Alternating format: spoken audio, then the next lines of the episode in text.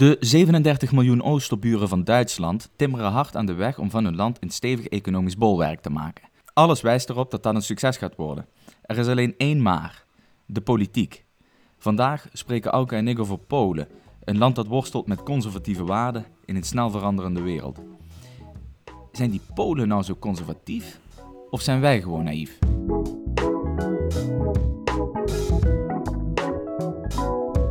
Dit is met een korreltje zout.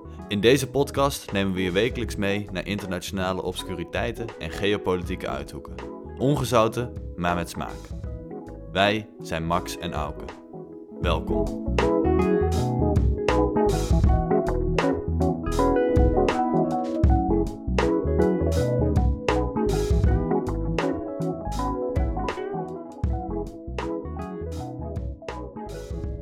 Ja, die Polen. Ik las dat die deze week uit de Istanbul-conventie gaan stappen.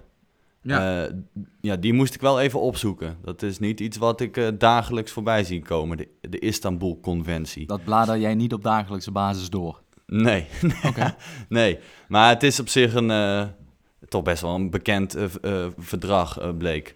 Ja. Toen ik het op ging zoeken. Eh, het gaat namelijk om, eh, eh, het is een verdrag voor de bescherming van vrouwenrechten en geweld tegen vrouwen. Ja, het verdrag heet trouwens voluit, dat is misschien voor de duiding wat handiger. Het verdrag van de Raad van Europa in zaken het voorkomen en bestrijden van geweld tegen vrouwen en huiselijk geweld.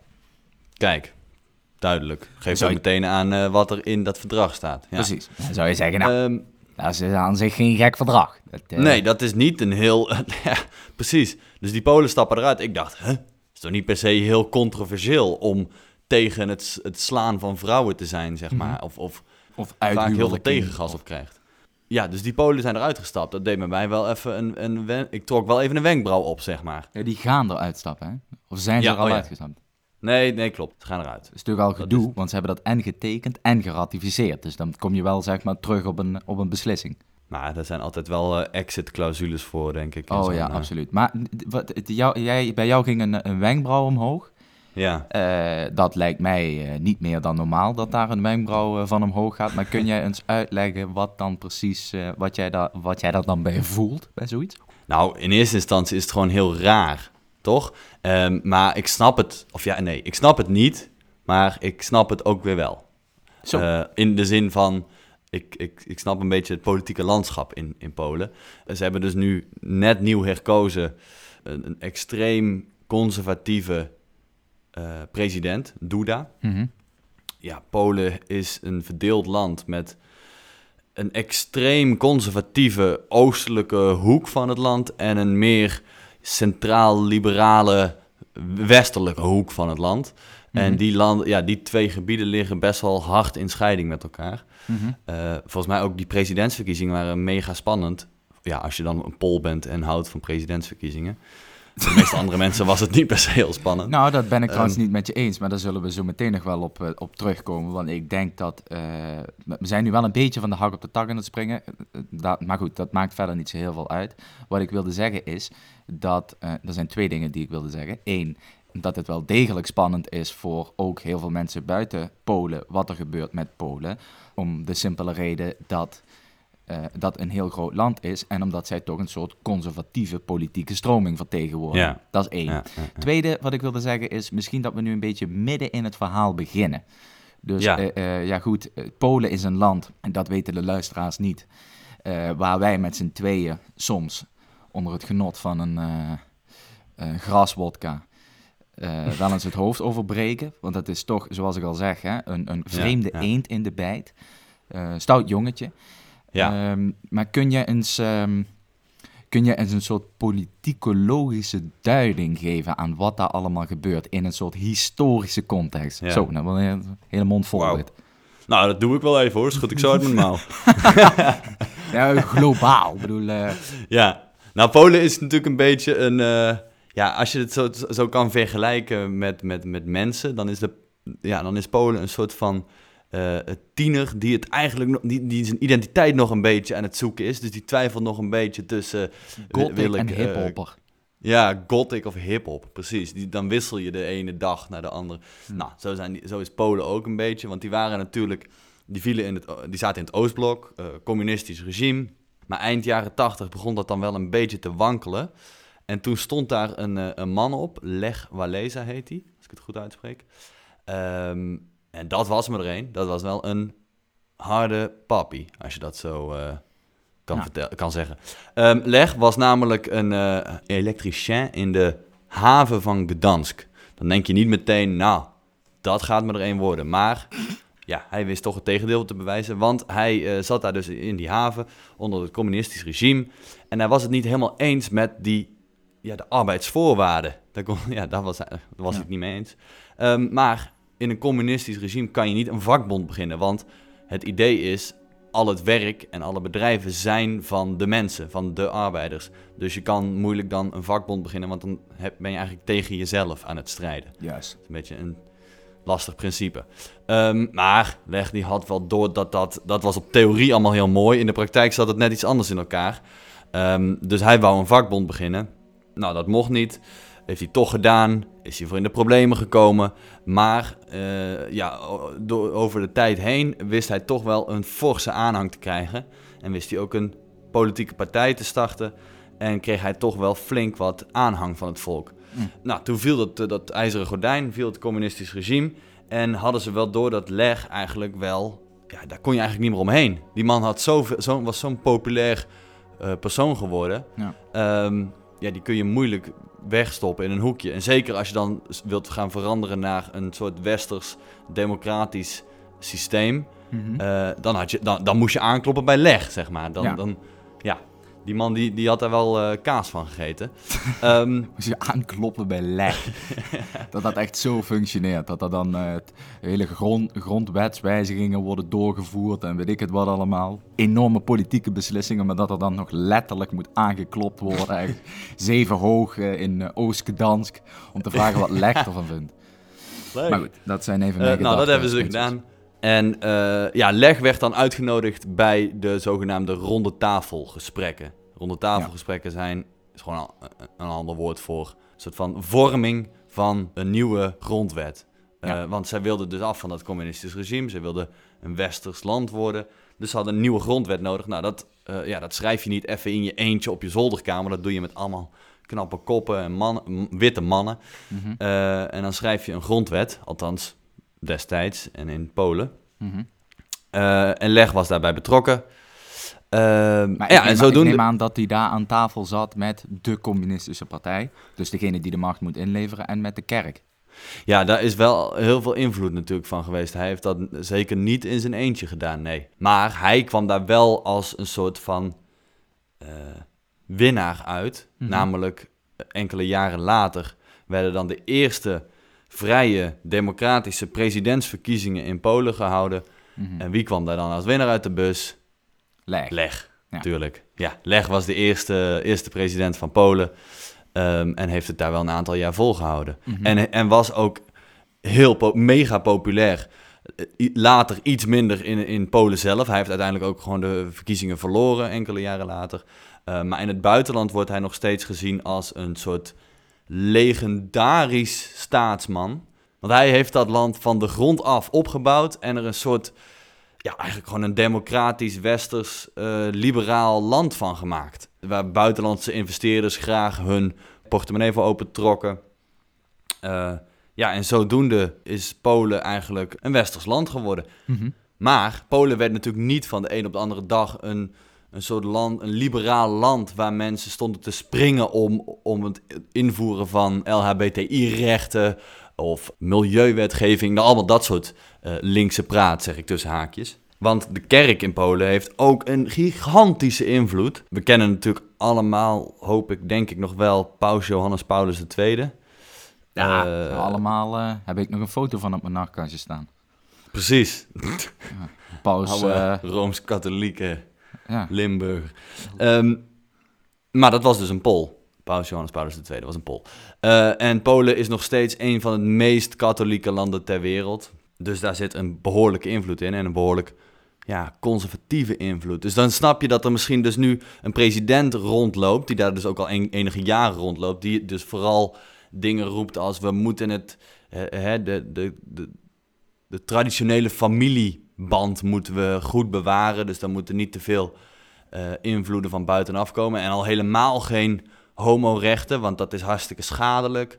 Eh, het moet gewoon een man en een vrouw op het platteland, hard werken, twee kinderen. Ja, Ja, precies. Maar dat, ik vind dat trouwens wel raar, want eh, naar mijn weten, of bij mijn weten, is Polen een van de eerste landen geweest die stemrecht voor vrouwen heeft ingevoerd. ja, joh. Ja, Ja, en eh, eh, het Pools feminisme, nogmaals, Mhm. als ik me niet vergis, is echt wel, eh, dat, heeft, dat, dat zal vast en zeker ook wel een Wikipedia-pagina hebben. Dat is echt wel Mhm. een ding. Ja, ja nou, Polen is dus nu, want daar komen we eigenlijk weer terug bij die presidentsverkiezingen die dus enkele weken geleden in Polen waren. En dan zie je dus dat Polen extreem verdeeld is, want je had dus die Duda, die dus gewonnen heeft, die conservatieve man, Ja. en zijn tegenhanger. En die was veel meer voor liberale waarden. En je zag dat er dus uiteindelijk letterlijk 50, 50 eh, procent zo die twee kanten op ging. Ja. Dus je hebt een hele, hele grote groep Polen die wel richting dat westers-liberale gedachtegoed wil. Eh, Mhm. maar een andere helft die toch liever geen homo's in zijn land ziet. Maar jij zegt dat dat dus ook geografisch eh, bepaald is. Ja, echt, link, echt, echt oost en west. Zie je, als je kijkt bijvoorbeeld naar de uitslag van de verkiezingen, eh, ja, dan kun je gewoon een lijn door het midden trekken. Bam. Ik denk wel dat Warschau, dus de hoofdstad, dat dat wel een zo'n klein bolwerkje, in, want het ligt in het oosten, maar wel een bolwerk van de liberale kant was. Mhm. Ehm, nu heb ik het een beetje, eh, ik heb een beetje het idee dat ehm, die PIS-partij met die Duda, Ja, goede naam. Ja, ja, P- P- ja PIS, hè, ja, ik weet niet, het staat voor, volgens mij is het Law and the Party for Law and Justice of zoiets, voor Ja. gerechtigheid Ja. en eh, recht en rechtvaardig. recht Ja. en rechtvaardigheid. Nou, ik heb sterk het idee dat zij eigenlijk precies zoals populisten eh, ja, altijd eh, die neiging wel hebben, dat zij dus inspelen op een soort nationaal, katholiek, conservatief Ja. gevoel. En dat Ja. dus bijvoorbeeld zoiets als feminisme, of eh, inderdaad homorechten, vrouwenrechten, et cetera, als een soort contra-ideologie worden gezien. Ja. Want ik heb die beste man ook horen zeggen dat feminisme een creatie is om eh, de homo-ideologie, dat is dus hoe, de gay ideology, hoe hij dat noemt, ja, ja. te rechtvaardigen. Dus zij, zij proberen echt eh, te polariseren, zeg maar. Twee. Terwijl homorechten, met alle respect, lijkt mij de normaalste zaak van de wereld. Het heeft niks met ideologie te maken. Ja, ja, dit is natuurlijk. Het is eigenlijk een hele. Het is gewoon een strategie wat, wat hier wordt toegepast. Ehm, als jij namelijk een land wil beginnen. Ja, dat, dat hebben de meeste mensen nou niet dat het dagelijks om de hoek komt kijken. Maar als je een land wil beginnen. En je wil dat er een bepaald volk zich ook inwoner van zo'n land voelt. En in het, Polen, in het geval van Polen was dat natuurlijk helemaal aan de hand. Want Polen is door de eeuwen heen eh, redelijk vaak binnengevallen en uitgemoord. En van, van oost naar west en zuiden, overal altijd oorlogen gehad. Ja, dus als jij een land een land wil maken en de mensen willen zich ook echt Pools laten voelen, dan moet je met bepaalde dingen komen. Want alleen een vlag wapperen, dat, dat doet niet zoveel bij mensen. Nee, dan moet je dus vooral gaan hameren op eh, ja, dingen als nationalisme. Dus dan ga je gewoon heel hard hameren op het feit, jij bent een Pool en jij voelt je Pools. En als je Pools bent, dan drink je dit en dan eet je dat. En dan eh, vier je de feestdag op die en die dag. En dit zijn dingen die echte Polen doen. En, eh, En dan de laat je echte mannen Pool niet met mannen trouwen. Precies. Nee, ja, je hebt, ze hebben, je, hebt gewoon een, een bepaalde ideologie. Dat is een Pool. Nou, de kerk eroverheen. eh, allemaal Rooms-Katholiek. Eh, de echte Pool is Rooms-Katholiek. En zo eh, heb, heb je dus gewoon een heel plaatje gevormd. Wat dan een Pool is. Ja, en dat, ja, daar past dan niet bij eh, LHBTI-rechten. Oké, maar dan het volgende. Want eh, ja, je zou dus kunnen zeggen, dat is wel heel erg flauw trouwens om dat te zeggen, maar je zou kunnen zeggen, nou ja goed, Polen is een soeverein land, die mogen in principe doen en laten wat ze zelf willen. En als zij tegen homorechten zijn, nou ja goed, dat is dan jammer voor de homo's in Polen, maar hè, so be it. Mhm. Eh, maar Polen ligt natuurlijk wel in de Europese Unie. Dus dat Ja. betekent dat wij als Europese burgers daar wel iets van mogen vinden. Ja. Eh, dus dat doen wij dan bij deze met deze podcast. Maar eh, zeg maar op macroniveau is Polen is natuurlijk wel een belangrijk land voor de Europese Unie. En volgens mij zorgt dat ervoor dat wij dus niet met een gestrekt been meteen erin kunnen vliegen. Of gebeurt dat wel? Gebeurt toch wel redelijk hoor. Er worden redelijk wat eh, straffen richting Polen toegepast. Niet alleen vanwege het feit dat ze nu uit dit, deze Istanbul-conventie zijn gestapt, wat overigens dus pas deze week gebeurd is. Dus, en daar zijn ze in principe vrij om dat te doen. Uh, maar Polen heeft wel over de jaren heen redelijk wat antidemocratische wetgeving doorgevoerd. Uh, ja, precies. Zeker in het geval van de, de rechterlijke macht. Dus um, een hele slimme tactiek die ze toepasten was de pensioenleeftijd van rechters van het Hoge Rechtshof. Dus de allerhoogste, de uberrechters van een land. Uh, dat waren er een stuk of 70. En die gingen met pensioen op hun 70ste. Toen heeft de, ja, de president de, en zijn partij gezegd: Nou, die mannen hebben zo hard, die mannen en vrouwen hebben zo hard gewerkt. We gaan die pensioenleeftijd verlagen naar 65. Zou je denken, nou dat is top. Kunnen die mensen eerder, op, kunnen ze eerder uh, die gouden jaren gaan beleven. Maar, wat vrij slim, want daardoor ging in één keer een derde van dat hele hoge rechtshofrechterbestand, roep, kon meteen met pensioen. En ze hadden gezorgd dat het benoemen van nieuwe van die rechters, konden ze heel slim, ja, hoe zeg je dat, pionnetjes daarin zetten. Mannetjes en vrouwtjes die toch wel in het voordeel van uh, de regerende partij waren. Ja, dus um, ze ja. pissen eigenlijk uh, met z'n allen over het graf van Montesquieu. Oh, zo, kijk. Ja, leg uit. Ja, Montesquieu, uh, trias politica, hè? scheiding, uh, ja. scheiding der ja. machten. De wetgevende ja, nee, macht, de rechtsprekende macht en de uitvoerende macht. Het is wel handig als die met z'n allen gescheiden blijven. Want als uh, de uitvoerende macht, namelijk de regering, gaat bepalen wie hen controleert, dus het Hoge Gerechtshof, ja, dan, dan kun je, dat is, volgens mij is dat zeg maar de main ja, dictator move. Dat is gewoon, dan, absoluut. dan, dan hijs je jezelf in een zadel waar je nooit meer uitgetild kan worden. Precies, ja. Nou, en daar ging de Europese Unie dan wel redelijk met een gestrekt been in. Maar het ding van de Europese Unie, en dat kan je als iets goeds of iets slechts zien, is dat we daar met z'n 27 in zitten en allerlei dingen ook unaniem met elkaar eens moeten zijn. En Polen heeft het voordeel in het geval van Polen, uh, dat zij een hele grote vriend hebben, namelijk Hongarije met Orbán daar aan de macht. Hebben we ook al een keer een podcast over gemaakt. Ja, met zijn dezelfde uh, ja, Dat, die, die, die vent die wil, hetzelfde, die wil dezelfde kant op, dus die, die twee houden elkaar wel in het zadel. Mm -hmm. um, nu is het wel zo, als ik het goed zeg, is die wetgeving van die pensioenleeftijd is wel uitgesteld. Ja, want de Europese Unie kon toch wel redelijk wat sancties door gaan voeren, of in ieder geval ermee gaan dreigen. Mm -hmm.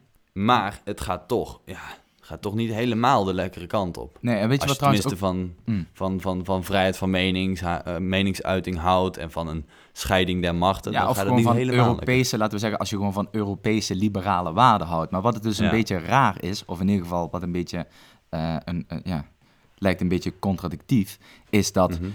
Polen als zijnde, hè, mogen we toch wel stellen, een conservatief nationalistisch land, dat Ja. zij wel echt met afstand de grootste supporters zijn van de EU. Hmm. Wat heel raar is, want dat is gewoon een, eh, laten we zeggen, een, een sociaal-liberaal instituut. Ja, ja, ja. ja. En ja, dat, kijk, dat kan natuurlijk eh, aan een aantal dingen liggen. Polen krijgt natuurlijk eh doekoe van de EU. Ja, ik denk dat dat wel te maken mee heeft dat je dus die twee scheidingen hebt. En dus, dus je hebt de helft van, van alle Polen, die houden ook gewoon fantastisch van al dat soort westerse waarden, om het dan maar even zo te noemen. En de andere helft, die, die, die conservatieve helft, dat is nog steeds wel die groep mensen die dus ja, niet van dat communisme houden, maar wel van een sterke nationale staat. Maar die zien dus wel dat, er een, dat je een, een, een machtsblok als de Europese Unie nodig hebt om te zorgen dat het niet nog een keer zo'n zo'n ijzeren gordijn eh, door Europa getrokken wordt. Denk ik, hè? Dit is een soort eh, vrije interpretatie. Een soort speculatieve eh, aangelegenheid hier al. Oké, maar wat mij dan wel bevreemdt is, kijk, Polen, en dat zei ik al in de introductie, is natuurlijk economisch gezien ontzettend succesvol. Zij hebben dus sinds, en dan moet ik, moet ik heel eventjes de macro-economische variabelen erbij pakken. Zo. Ten opzichte van 1990 is hun eh, BBP verzevenvoudigd. Ehm, zij, hebben, eh, zij zijn overigens ook het enige land eh, binnen de Europese Unie die geen crisis hebben gekend in tussen 2008 en 2012. Echt? Dus, dat, ja, dus die economische groei die gaat gewoon gestaag omhoog. En je kunt dus nu ook zien dat tijdens die coronacrisis Mhm. is Polen een van de landen die daar toch met, eh, ja, laten we zeggen, relatief weinig kleerscheuren eh, uitkomt en uit gaat komen. Dat is natuurlijk heel interessant voor investeerders. Want je weet, ja, dit is een hele resilient economy, noemen ze dat dan. Dus hè, daar kan van alles en nog wat gebeuren, maar een relatief veilig bankenstelsel. En je hebt Mhm. gewoon eh, een economie die klappen kan vangen. Nou, dat, dan, dat is natuurlijk dat is top als je dat hebt als land, want dan, dan krijg je overal de investeringen van links naar rechts naar je kop gesmeten. Maar eh, bedrijven, en zeker hele grote eh, internationale beursgenoteerde bedrijven, die houden er natuurlijk niet van om zich te vestigen in landen die het niet zo nauw nemen met eh, hè, al hetgeen waar wij deze podcast over gehad hebben. Dus misschien snijdt Polen zich daarmee wel in de vingers. Snap je? Dus dat Ja. je aan de ene kant zegt, ja, we doen het ontzettend top. En we, kijk, een Polen is natuurlijk ook niet vies van werken, dus die beuken lekker door. Het gaat hier top, we hebben economische groei, we hebben lage werkloosheid, we hebben dit, we hebben dat, we hebben een goed investeringsklimaat. En aan de andere kant zeg je, nou, hè, die, eh, die eh, homorechten of die vrouwenrechten, dat, eh, dat nemen we niet zo nauw. Daar zijn we niet zo van, want wij zijn conservatief-nationalistische christenen. Dat is, toch, dat is toch een rare combo? Ja, het is een hele aparte combo.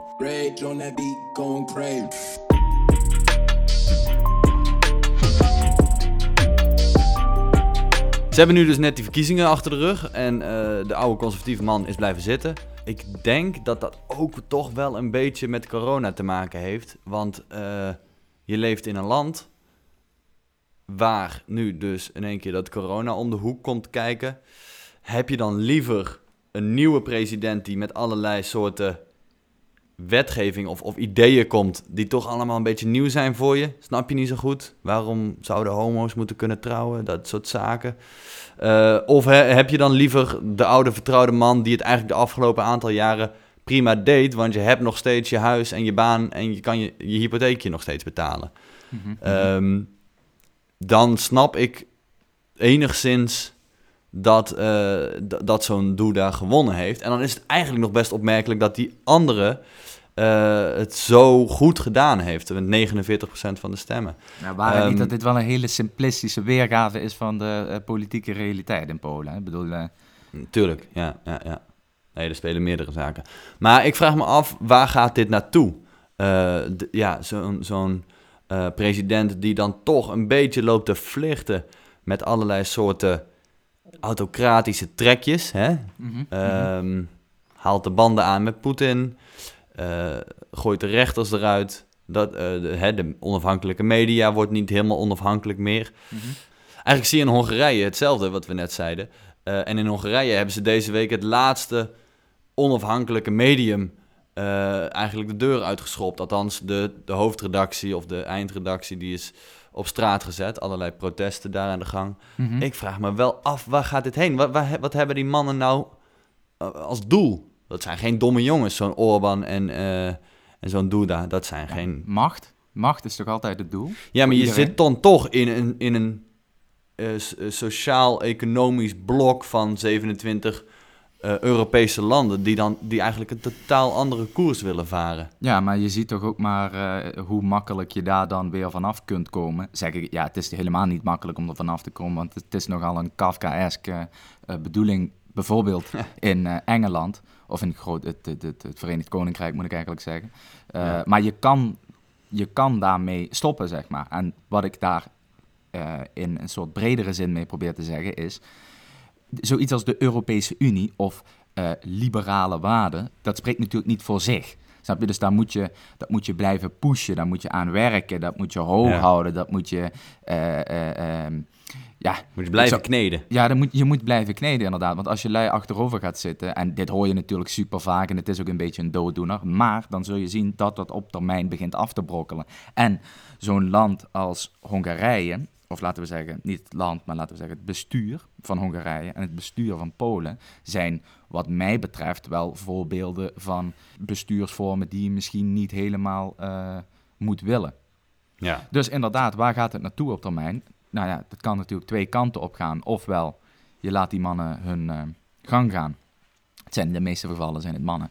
Eh, die laat je hun gang gaan en dan brokkelt zoiets af. Of je, je, je gaat er gewoon keihard tegen in. Maar zoals ik al zeg, Polen is economisch gezien een heel sterk land. En het Mhm. spreekwoord zegt, wie betaalt, bepaalt. Je kan niet zomaar tegen Polen zeggen, nou jongens, als jullie dit en dit niet aanpassen, dan flikker allemaal maar op. Dat kan niet. Nou ja, maar eh, ja... Of ja, het kan klopt. wel, maar je moet het, zoals jij zegt, met z'n 27 doen. Mhm. Het zijn Ja. er nu nog 27. Het waren er eerst Nou ja, en, en als je denkt, hè, zo'n motorblok als eh, Duitsland, Frankrijk, Italië, ja, die kunnen het wel, lijkt me. Die kunnen wel een flinke hak zetten tegenover Polen. Nou ja, dat ligt er dus maar helemaal aan. De, de Noord-Europese landen die hangen eh, eigenlijk op twee fronten in de clinch met de rest van Europa. Namelijk in het zuiden over die schulden. Ze zeggen, nou, ik zou eerst even wat fiscale veranderingen doorvoeren en dan krijgen jullie weer een zak geld. Dat is dan een vereiste. Daarvan, in principe vind ik dat, eh, nou ja, dat vind ik een bespreekbare eis. En hetzelfde doen ze natuurlijk aan het, aan het oostfront, zeg ik even heel eh, oneerbiedig. Dan zeggen ze, luister, eh, jullie lidmaatschap van de Europese Unie of de economische samenwerking of whatever. Dat is allemaal eh, leuk en aardig, maar dan moeten jullie ook wel houden aan eh, eh, de, de, de sociale regeltjes die daarbij horen. En dat vind Ja. ik ook een, dat, ja, dat vind ik eigenlijk een, een, ook een hele logische, eh, vind ik ook Ja. een heel logisch vereiste. Ja. We staan eigenlijk met z'n 27 op een heel groot schip. En er is één roer waar je aan kan draaien. En eh, we proberen allemaal eraan aan te trekken dat we, dat we een kant op gaan. En de zwaarste krachten die bepalen eh, de richting. En de Polen en de Hongaren die, die willen eigenlijk net een andere richting op. En dan zijn ze aan het trekken. En wij moeten dan met z'n allen terugtrekken. Snap je? Is het geen... Is het, Ik, ik snap het, ja, ik snap het. ja. Ehm, de vraag is even of dit een, eh, een- ja, een supergoeie vergelijking is. Dat is eh, maar. Ja, maar ik vond het zelf een hele goeie. en een schip, een, een roer. ja, en denk je allemaal niet- willen we een, een koers op. Nee, maar we varen. willen toch allemaal uiteindelijk dezelfde kant op. Gewoon Nee, maar dat is dus niet. Nou ja, kijk, het gaat een beetje om... We willen wel een, soort van bepaald dezelfde kant op, Nou, maar, maar- we willen juist... Nee, maar je eh, moet het zo vergelijken. We willen allemaal dezelfde kant op. Namelijk, we willen rijk zijn en we willen vrede hebben. Maar eh, de ene die staat bovenop eh, aan, aan zo'n stuur te draaien. De andere die zit in de kelder, zit hij met een knuppeltje te sturen. Eén iemand die hijst zeilen. We hebben allemaal gewoon verschillende manieren om die boot te besturen. En dat is gewoon, maar je moet dat gewoon gezamenlijk, moet je één manier kiezen. Snap je? Je kunt zeilen, je kunt met een knuppeltje sturen, je kan aan het roer staan, maar je moet wel even kijken hoe en wat. Duidelijk. Dat wat betreft Polen en dat wat betreft de aflevering van deze week. Dames en heren, jongens en meisjes, jullie worden wederom bedankt, want het blijft een feest hoor om dit te doen. Man, man, man.